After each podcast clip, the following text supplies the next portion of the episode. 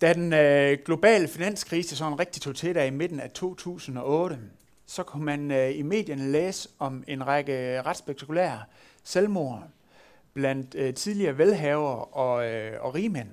Der var for eksempel erhvervsmanden Kim Funder, som var medejer og bestyrelsesformand for Tæppeland og direktør for byggefirmaet Johannes Fogh.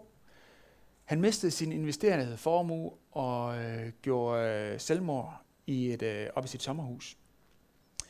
Et andet eksempel er direktøren for Selden Good, et førende amerikansk ejendomsmælderfirma, som skød sig selv siddende bag ved rettet i sin øh, røde Jaguar.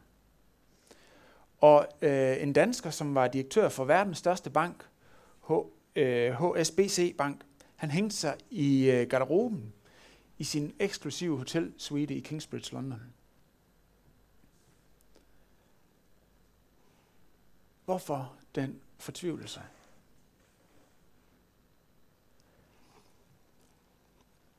Der er forskel på sorg og fortvivlelse. Sorg er en smerte, der kommer, når man, øh, når man mister et gode blandt andre goder.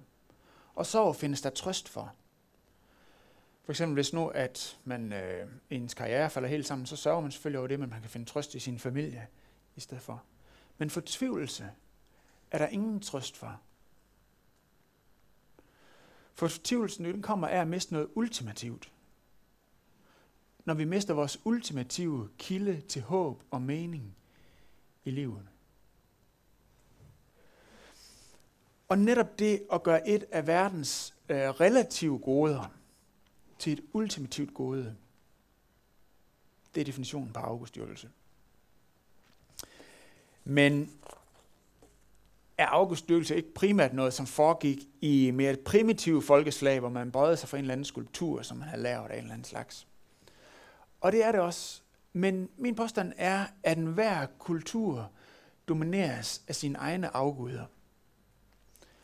Og at de åndelige kræfter, som er på spil i øh, Afrika eller i Indien eller i gamle dage, øh, eller hvornår det var, da man øh, havde rigtige afguder, er de samme i dag. Det var ikke kun noget, der var i gamle dage. Og at enhver kultur har sine helligdomme, hvor der bringes ofre til de her afguder. Og det er uanset om det er templer, eller kontorbygninger, eller fitnesscentre. Og det er rigtigt, at vi kanaler godt nok ikke ned foran en øh, græsk Afrodite-statue længere. Men mange unge kvinder især drives ud i øh, spiseforstyrrelser og depression på grund af pres til øh, skyde, øh, ikke skyder, men ydre skønhed. Og vi brænder godt nok ikke røgelse længere for øh, Artemis, afguden. Men når penge og karriere bliver ophøjet til noget ultimativt, så er det faktisk ret almindeligt at ofre børn og familie i det, vi forsømmer vores familie. I gamle dage, der var guderne blodtørstige og svære at formidle. Det er de stadigvæk. Men hvis money, sex and power, som vi så på sidste søndag, er et uforbeholdent, 100% god ting, som vi har fået som øh, velsignelse fra Gud, hvordan kan det så være, at det kan få sådan magt over os og føre så meget smerte med sig i nogle situationer? Og det er det spørgsmål, vi vil undersøge i dag. Hvordan det kan det. Vi er nemlig i gang med den her prædikenserie Money, Sex and Power, og sidste gang var en intro-prædiken, som ligesom tager alle tre ting, og det er det her også. Og så fra, øh, fra næste uge, så tager vi og dykker ned i en af de tre ting og sætter fokus på det. Men i dag vil vi kigge på dynamikken i åndelig forførelse. Vi vil kigge på dynamikken i åndelig afhængighed. Og vi vil kigge på dynamikken i åndelig genoprettelse. Og øh, til at hjælpe os med det, har vi en rigtig gammel tekst fra Jeremias' bog. En profetisk bog, og det er sådan med profetiske tekster, de er ofte ret øh, spraglede, men også svære at få fod på. Men øh, hæng på, så øh, læser vi her fra kapitel 2, vers 2. Hør, hvad Herren siger Israel, mit folk. Jeg husker, hvor hengiven du var i begyndelsen. Som nygift brud var du fuld af kærlighed til mig, og du fulgte mig gennem den golde ørken. Dengang tilhørte du mig alene, ligesom første grøden af høsten, og jeg sendte min straf over alle, som ville gøre dig fortræd. Hør godt efter Israels slægter og familier. Hør, hvad Herren har at sige. Hvorfor, har jeres, hvorfor vendte jeres forfædre ryggen til mig? Hvilken fejl har jeg begået, siden de forkastede mig? De begyndte at dyrke tomme afguder, indtil de selv blev lige så tomme. Hvordan kunne de glemme, at det var mig, Herren, som førte dem ud af Ægypten og gennem den golde ørken, en vild mark med farlige kløfter med tørke og håbløshed, hvor ingen kunne drømme om at slå sig ned? Det var mig, der førte dem ind i et frugtbart land, så de kunne glæde sig over en god høst. Men de ødelagde mit land med deres synd og ondskab. Selv deres præster søgte mig ikke. De, der skulle undervise i min lov, kendte mig ikke. Landets ledere vendte sig fra mig, og deres profeter indvidede sig til Baal og dyrkede afguder, som ikke kunne hjælpe dem. Hvordan kan I påstå, at I aldrig har gjort jer urene med afgudstyrkelse? At I aldrig har offret til Baal? Tænk dog på, hvad I gjorde i Hinnomsdal. I fare, I fare fra den ene afgud til den anden, som en brunstig hundkamel. I er som et vildæsel, der er opvokset i øde marken og vejer i luften efter en han. Intet kan holde hende tilbage, og han behøver slet ikke at jagte hende, for hun kommer selv. Åh, Israels folk, hold op med at løbe efter afguderne, indtil I slider skoene op og ved at gå til at tørst. Men I siger, du kan lige så godt opgive at stanse os, for vi elsker de fremmede guder og bliver ved med at gå til dem. Som en tyv, der bliver fanget, må afzone sin straf. Sådan kommer Israels folk og deres konger og embedsmænd og præster og profeter til at mærke min straf. I siger til en træklods, jeg vil ære dig som min far, og til en sten. Jeg vil ære dig som min mor, der gav mig livet. I har vendt mig ryggen. Men så snart I har problemer, råber I til mig om at redde jer. Hvorfor råber I ikke til de guder, I selv har lavet? Hvorfor I lader I ikke dem løse jeres problemer? I har jo lige så mange afguder, som der er byer i Juda. Hvorfor beklager I jer over den straf, I får? I har jo alle gjort oprør imod mig. Jeg har åbenbart straffet jer til ingen nytte, for I er stadig lige ulydige imod mig. Som en sulten løve har I gjort det af med mine profeter. Men hør efter, hvad jeg siger, mit oprørske folk. Hvorfor betragter I mig som en gold ørken? Hvorfor ser I mig som et skræmmende mørke? Hvorfor løber I jeres vej i stedet for at komme til mig? Glemmer en brud at tage sin brudekjole på? Og glemmer en ung pige sine bryllupsmykker? Men mit folk har fuldstændig glemt mig.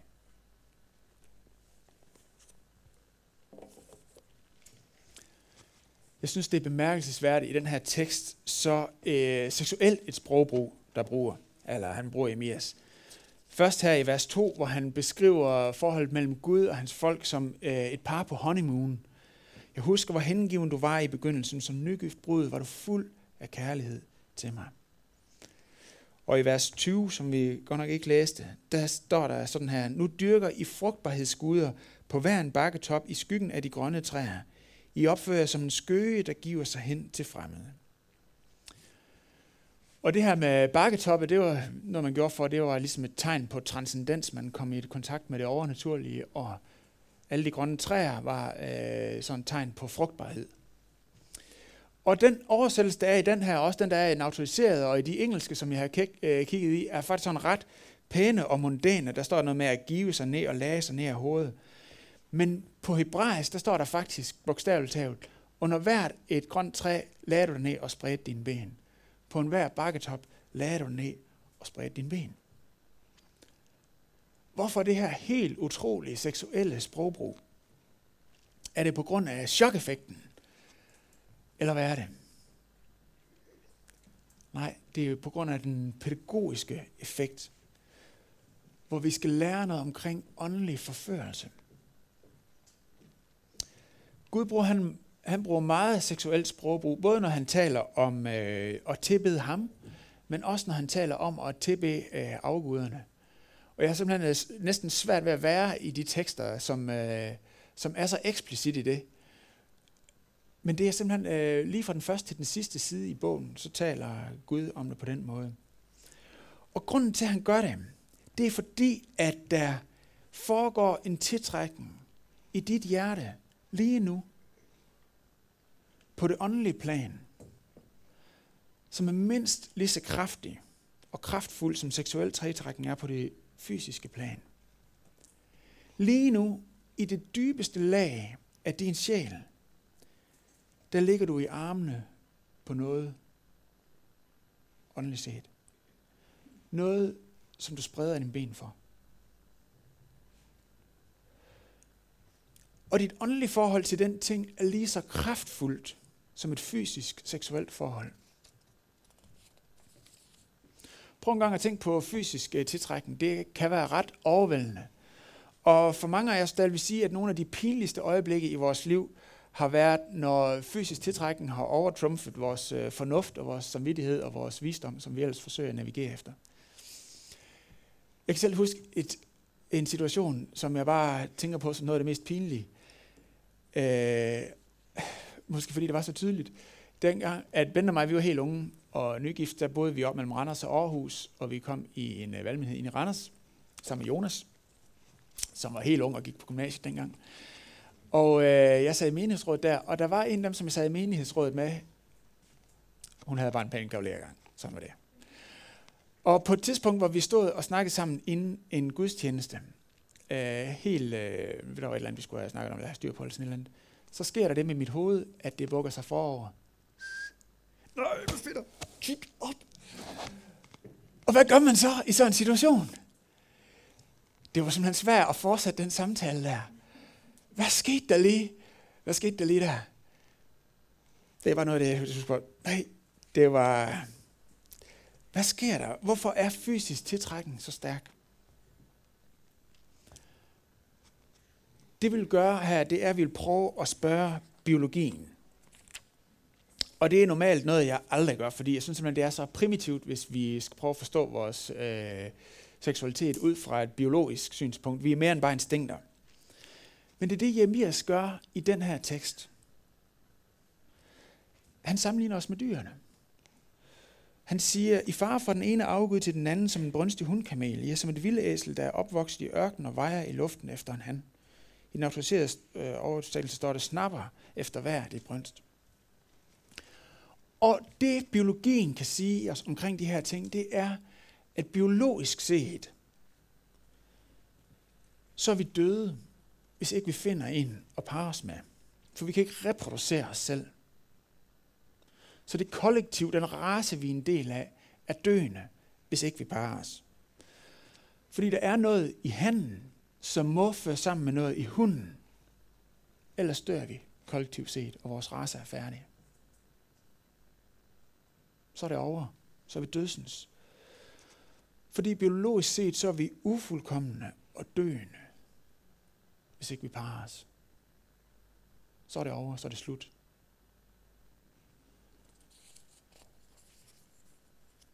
Hvorfor nu al den seksuelle undervisning? Jeremias 2, det handler ikke om Israels sexliv, det handler heller ikke om seksualetik, men det handler om en åndelig virkelighed. Der er dybt i din og min sjæl en tiltrækning, som er endnu kraftigere end tiltrækning på det seksuelle område. Og det er der, fordi at vi kan ikke reproducere, eller vi kan ikke producere vores egen mening. Vi kan ikke producere vores egen værdi. Vi kan ikke producere nogen sikkerhed. Så vi har alle sammen brug for noget, et eller andet, et eller andet, som kan give os mening, for ellers vil livet være tomt. Noget, der kan give os bekræftelse, for ellers vil vi føle os værdiløse. Noget, som kan give os en sikkerhed, for at vi kan se livet i øjnene. Men vi kan ikke producere det selv. Lige så lidt som vi kan reproducere vores egen race selv.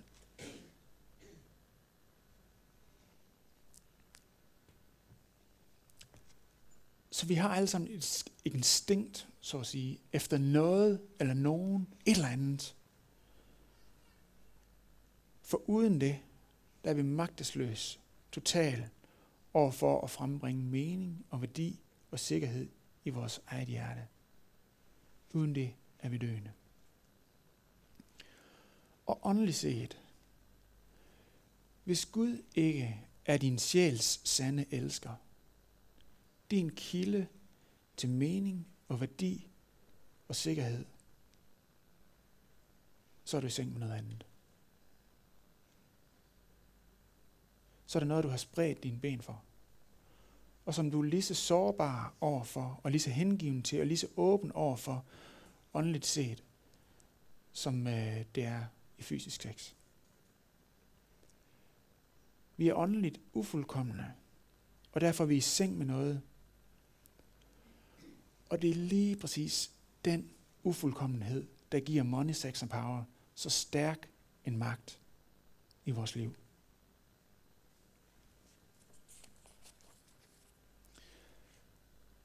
Hvis ikke du tilbærer Gud som centrum for dit liv, din største kilde til glæde, og kender intimiteten med ham som din sjæl sande elsker, så fører det til åndelig afhængighed. Så lad os prøve at kigge på dynamikken i åndelig afhængighed. Step 1, vers 27a står der. I siger til en træklods, jeg vil ære dig som min far, og til en sten, jeg vil ære dig som min mor, der gav mig livet. Når vi taler om afguder, så plejer vi måske at tænke på det som øh, en eller anden form for synd, eller et eller andet. Men er træ syndigt? Nej. Er sten syndigt? Nej. Det er ganske almindelige, naturlige, neutrale ting. Falske guder er ikke synder. Det er skabte ting, gode ting, alt hvad Gud har skabt er godt. Men ting, som vi fremhæver og giver en anden status. En status, de aldrig var tænkt til at have, og siger til den her ting, du gør mig til det, jeg er. Du definerer mig.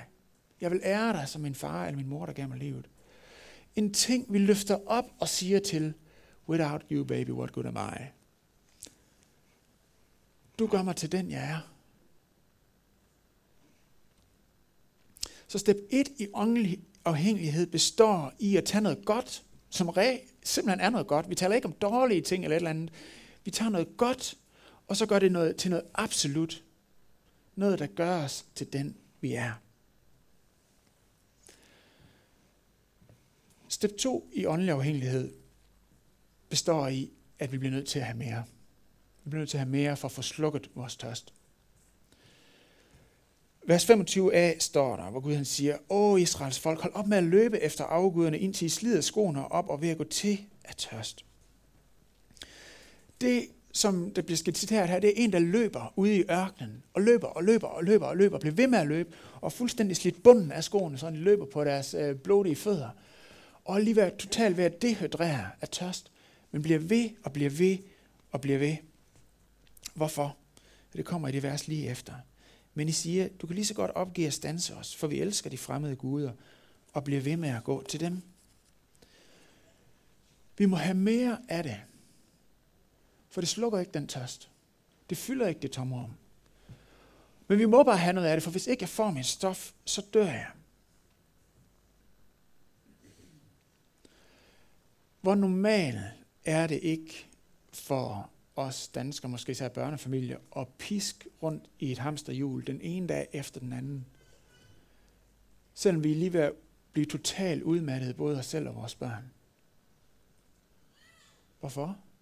Jamen det bliver der nødt til, det har der ikke nogen valgmulighed. Det skal jo være i orden, det her. Eller ellers har vi, hvis ikke vi gør sådan, så kan det her ikke ske. Men vi bliver bare ved, og mere kræver mere. Men hvordan ved man, om man er afhængig, eller er det bare fordi, man har haft en enkelt travl dag, eller hvordan det er? Hvordan ved man det, om man er afhængig? Prøv at forestille jer en case. Der sidder fire mænd på en øh, restaurant. De sidder og hygger sig, har det godt, og de har hver deres glas vin. Og det ser godt ud. De slapper af og har det fint. Men hvem af de fire er alkoholikere? Det er ikke til at se. De har alle sammen glas vin, de har det, de har brug for. Det går godt. Det er ikke til at se. Men hvis ikke de havde deres vin, så ville det komme til udtryk på et tidspunkt. Fjern vinen, og det vil være tydeligt, hvem af dem, der var alkoholiker. I vers 27b står der, så snart I har problemer, råber I til mig om at redde jer. Hvorfor råber I ikke til de guder, I selv har lavet? Hvorfor lader I ikke dem løse jeres problemer? I har jo lige så mange afguder, som der er byer i Juda. Den bedste måde at afgøre, om vi er afhængige af noget, er, om vi har vores stof eller ikke har det. For når vi ikke har det, det kommer til udtryk. Hvis vi mister vores karriere, eller det udseende, eller de karakterer, eller den partner, eller det omdømme, eller det hus, som var det vigtigste af alt for os, og som gjorde os til dem, vi var. Og det tragiske er det er, at vi ved, at de ting, vi ved, at de ting, vi er afhængige af, en dag vil svigte os. Vi ved det, at når vi har allermest brug for dem, så er det der ikke længere. Så har vi dem ikke. Så hvis du lever for din karriere, du ved, den kan ikke trøste dig den dag, at du bliver fyret, eller den dag, du bliver nødt til at gå på pension, eller den dag, du bliver syg og ikke kan passe dit arbejde. Eller hvis det, der giver dig glæde i dit liv, er dit smukke hjem, så har du ingenting til at trøste dig den dag, du bliver nødt til at sælge dit hus, for så er det der ikke mere.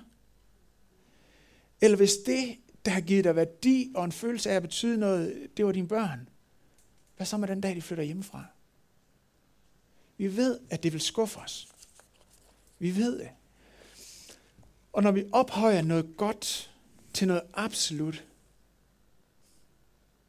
der fortæller os, hvem vi er, så er det sikkert, at vores elsker en dag vil forlade os alene, bare, blødende og fortvivlet. Og vi taler om money, sex and power, så kommer vi aldrig til at blive gode, for, øh, gode forvaltere af money and power. Vi kommer aldrig til at blive gode elskere, så længe at det er det, money, sex and power, vores hjerte længes efter. Så bliver det til vores afgud. Og i dag, der skal der lyde et kald til at bekende for Gud den magt, som money, sex and power har over os. Og vende om til Gud som vores sjæl sande elsker. For ellers vil de ting blive ved med at skuffe os, og de vil aldrig kunne blive til en velsignelse i vores liv. På sommeråret i år, mandag aften, så talte øh, Aaron Keys, øh, Aaron Keys han er international lovsangsleder, og han sagde noget omkring sin motivation for at gøre det, han gør, noget i den her retning. When worship is right, everything goes right. Og jeg talte sammen med en bagefter, og vi stod og snakkede om det, han sagde, jamen, øh, det er da måske også rigtigt, altså lovsang betyder meget, og når bare det er godt, så er alting. Øh, og så sagde jeg, jeg tror ikke, at worship her skal oversættes med lovsang, det kan man nemlig godt, men det skal oversættes med tilbedelse. Så det betyder noget i retning af. Når vi tilbeder det, som bør tilbedes, så falder alt andet på plads. Alle vores personlige udfordringer, er min påstand, bunder i, hvad vi tilbeder. Så lad os prøve at kigge på dynamikken i åndelig genoprettelse. Først det første øh, princip er at personalisere din forståelse af synd. Nogle af jer, ved jeg, har oplevet det, som øh, nogle psykologer kalder den ultimative psykiske tortur, nemlig skilsmisse. Hvor I har oplevet, at den person, som du har givet dig til, som du havde gjort dig sårbar overfor, afvist dig, og måske endda vende til til hinanden. Har du oplevet det, så har du faktisk en fantastisk indsigt i Guds hjerte. For det er sådan Gud, han føler det. Prøv at lægge mærke til, hvad han skriver her. Jeg husker, hvor hengiven du var i begyndelsen.